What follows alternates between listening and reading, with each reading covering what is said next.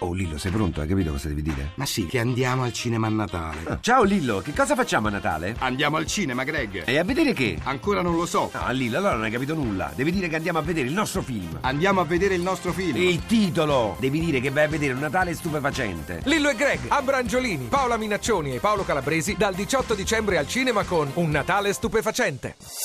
Voci del mattino.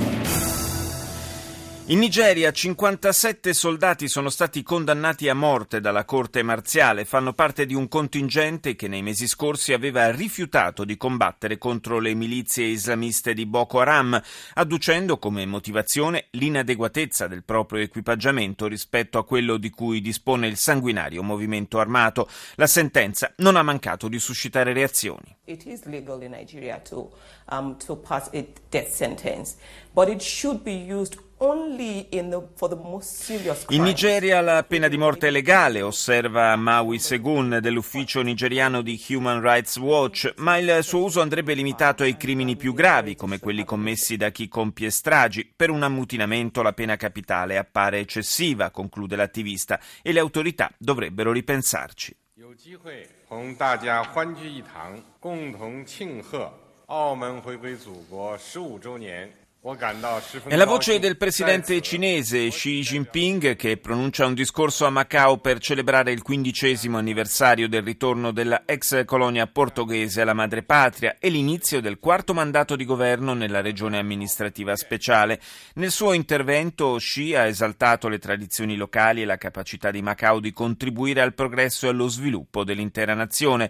Difficile non andare con il pensiero a Hong Kong, l'altra ex colonia, questa volta britannica, tornata sotto il controllo di Pechino, nella quale invece la tensione cova ancora sotto la cenere dopo le lunghe settimane di manifestazioni da parte degli attivisti pro-democrazia.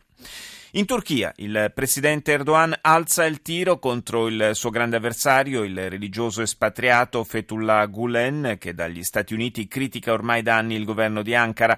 Un tribunale turco ha, me- ha emesso un mandato di cattura a carico dell'ex imam, a quanto sembra con tanto di richiesta di estradizione. Sempre ieri, nel frattempo, i sostenitori di Gulen hanno manifestato davanti al tribunale nel quale sono stati interrogati i giornalisti e gli operatori dei media arrestati nei giorni scorsi soccorsi con l'accusa di complottare contro il capo dello Stato. Un'azione che la comunità internazionale ha giudicato in modo unanime come un attacco contro la libertà di stampa.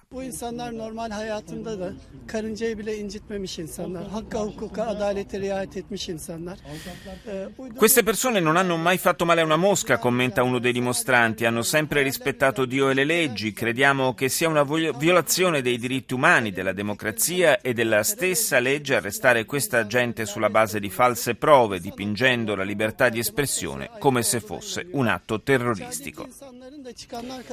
A Bruxelles migliaia di agricoltori, allevatori e ambientalisti sono scesi in piazza per protestare contro il TTIP, la partnership transatlantica sul commercio e sugli investimenti che l'Unione Europea sta negoziando con gli Stati Uniti e punta a firmare entro la fine del 2015 per dare vita a un mercato da 800 milioni di persone. Aujourd'hui le message qu'on veut faire passer c'est que ce traité transatlantique est dangereux pour, notre, pour nos exploitations en Europe, qu'on est là pour privilégier des exploitations à taille Il messaggio che vogliamo portare avanti, dice la rappresentante dell'Unione degli agricoltori belgi, è che questo accordo transatlantico è pericoloso per le aziende agricole europee. Noi sosteniamo fattorie a misura d'uomo, sostenibili nel futuro. Questo trattato invece mette in discussione il futuro degli allevatori europei, costringendoli a competere con allevatori americani che usano metodi di produzione totalmente differenti.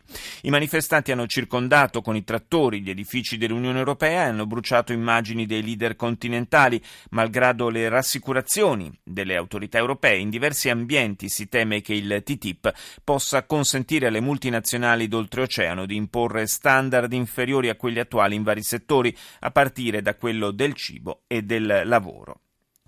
Non solo Scozia, le spinte autonomiste nel Regno Unito proseguono. Buongiorno a Michele Sorice, docente di comunicazione politica alla LUIS di Roma. Buongiorno, buongiorno a voi. Dopo il eh, fallimento, possiamo dire, del referendum eh, separatista in Scozia, il, eh, la, il, discorso comunque dell'autonomia e della devolution rafforzata nei confronti della stessa Scozia va avanti, si era molto sbilanciato in questo senso il Premier Cameron alla vigilia del voto, ma eh, si aggiungono anche le richieste adesso da parte del Galles e dell'Irlanda del Nord.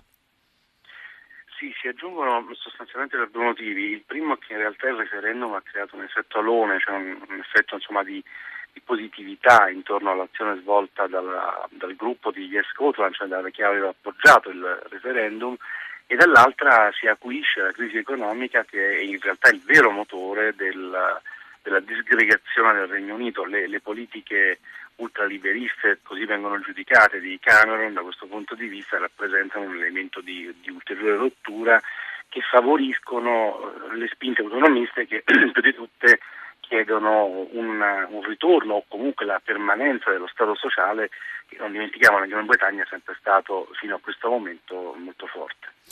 Sì, la, lo stato sociale, diciamo il, l'erosione progressiva del welfare è un fenomeno al quale siamo, stiamo assistendo un po' in tutta Europa, non, in effetti non è un problema soltanto eh, britannico, certamente eh, c'è un, eh, da una parte anche il desiderio del governo eh, in chiara, chiaramente in chiave elettorale futura di rincorrere certe posizioni eh, dello UKIP per quanto riguarda poi il, l'atteggiamento nei confronti degli stranieri, questo, eh, questo, braccio di ferro anche con l'Europa eh, proprio sul contingentamento o eh, sulla riduzione dei benefits eh, per eh, i cittadini eh, comunitari che si trasferiscono al Regno Unito la dice lunga.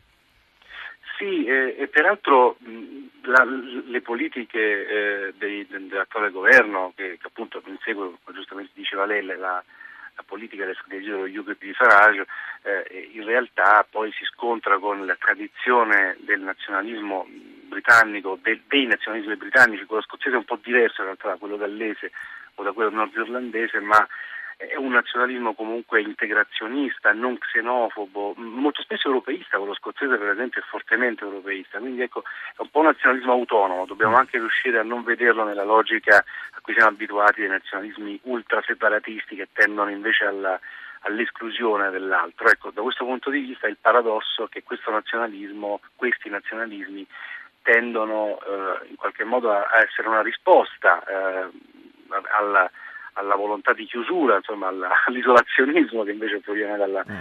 dal, da Londra in questo momento. Quindi non ci dobbiamo attendere comunque nel prossimo futuro iniziative referendarie simili a quella scozzese anche in eh, altre parti come il Galles o l'Irlanda del Nord? In Galles sarebbe teoricamente possibile, dubito che però si possa in breve tempo ad arrivare ad un referendum, anche perché il Galles tradizionalmente ha un legame più forte eh, storico-culturale con l'Inghilterra, cosa che invece non ha la Scozia, che ha una sua storia, una sua identità molto più pronunciate, più marcate di quella gallese e, e peraltro un governo in devolution già più, uno stato più avanzato di quello che è attualmente al Galles. Grazie a Michele Sorice, docente di comunicazione politica alla Luis di Roma. Voci del mattino. Ci spostiamo in Kenya. Ieri vi abbiamo parlato delle tensioni, degli incidenti che hanno accompagnato l'iter parlamentare di una contestata legge antiterrorismo che da più parti viene accusata di ridurre notevolmente libertà e, ci- libertà e diritti civili. E le polemiche continuano. The Security Laws Amendment Act 2014 has created a militarized police state a parlare il leader dell'opposizione keniana, Kalonzo Musyoka. Il Security Laws Act, dice, ha creato uno stato di polizia militarizzato sottoposto all'incontrollata volontà del presidente. Abbiamo assistito a sforzi dello Stato per bollare quanti si oppongono a questa legge come antipatriottici e simpatizzanti del terrorismo, ma al contrario, dice il leader dell'opposizione, noi crediamo che sia molto patriottico mettere in discussione le cattive intenzioni dello Stato quando questi deroga dalla Costituzione.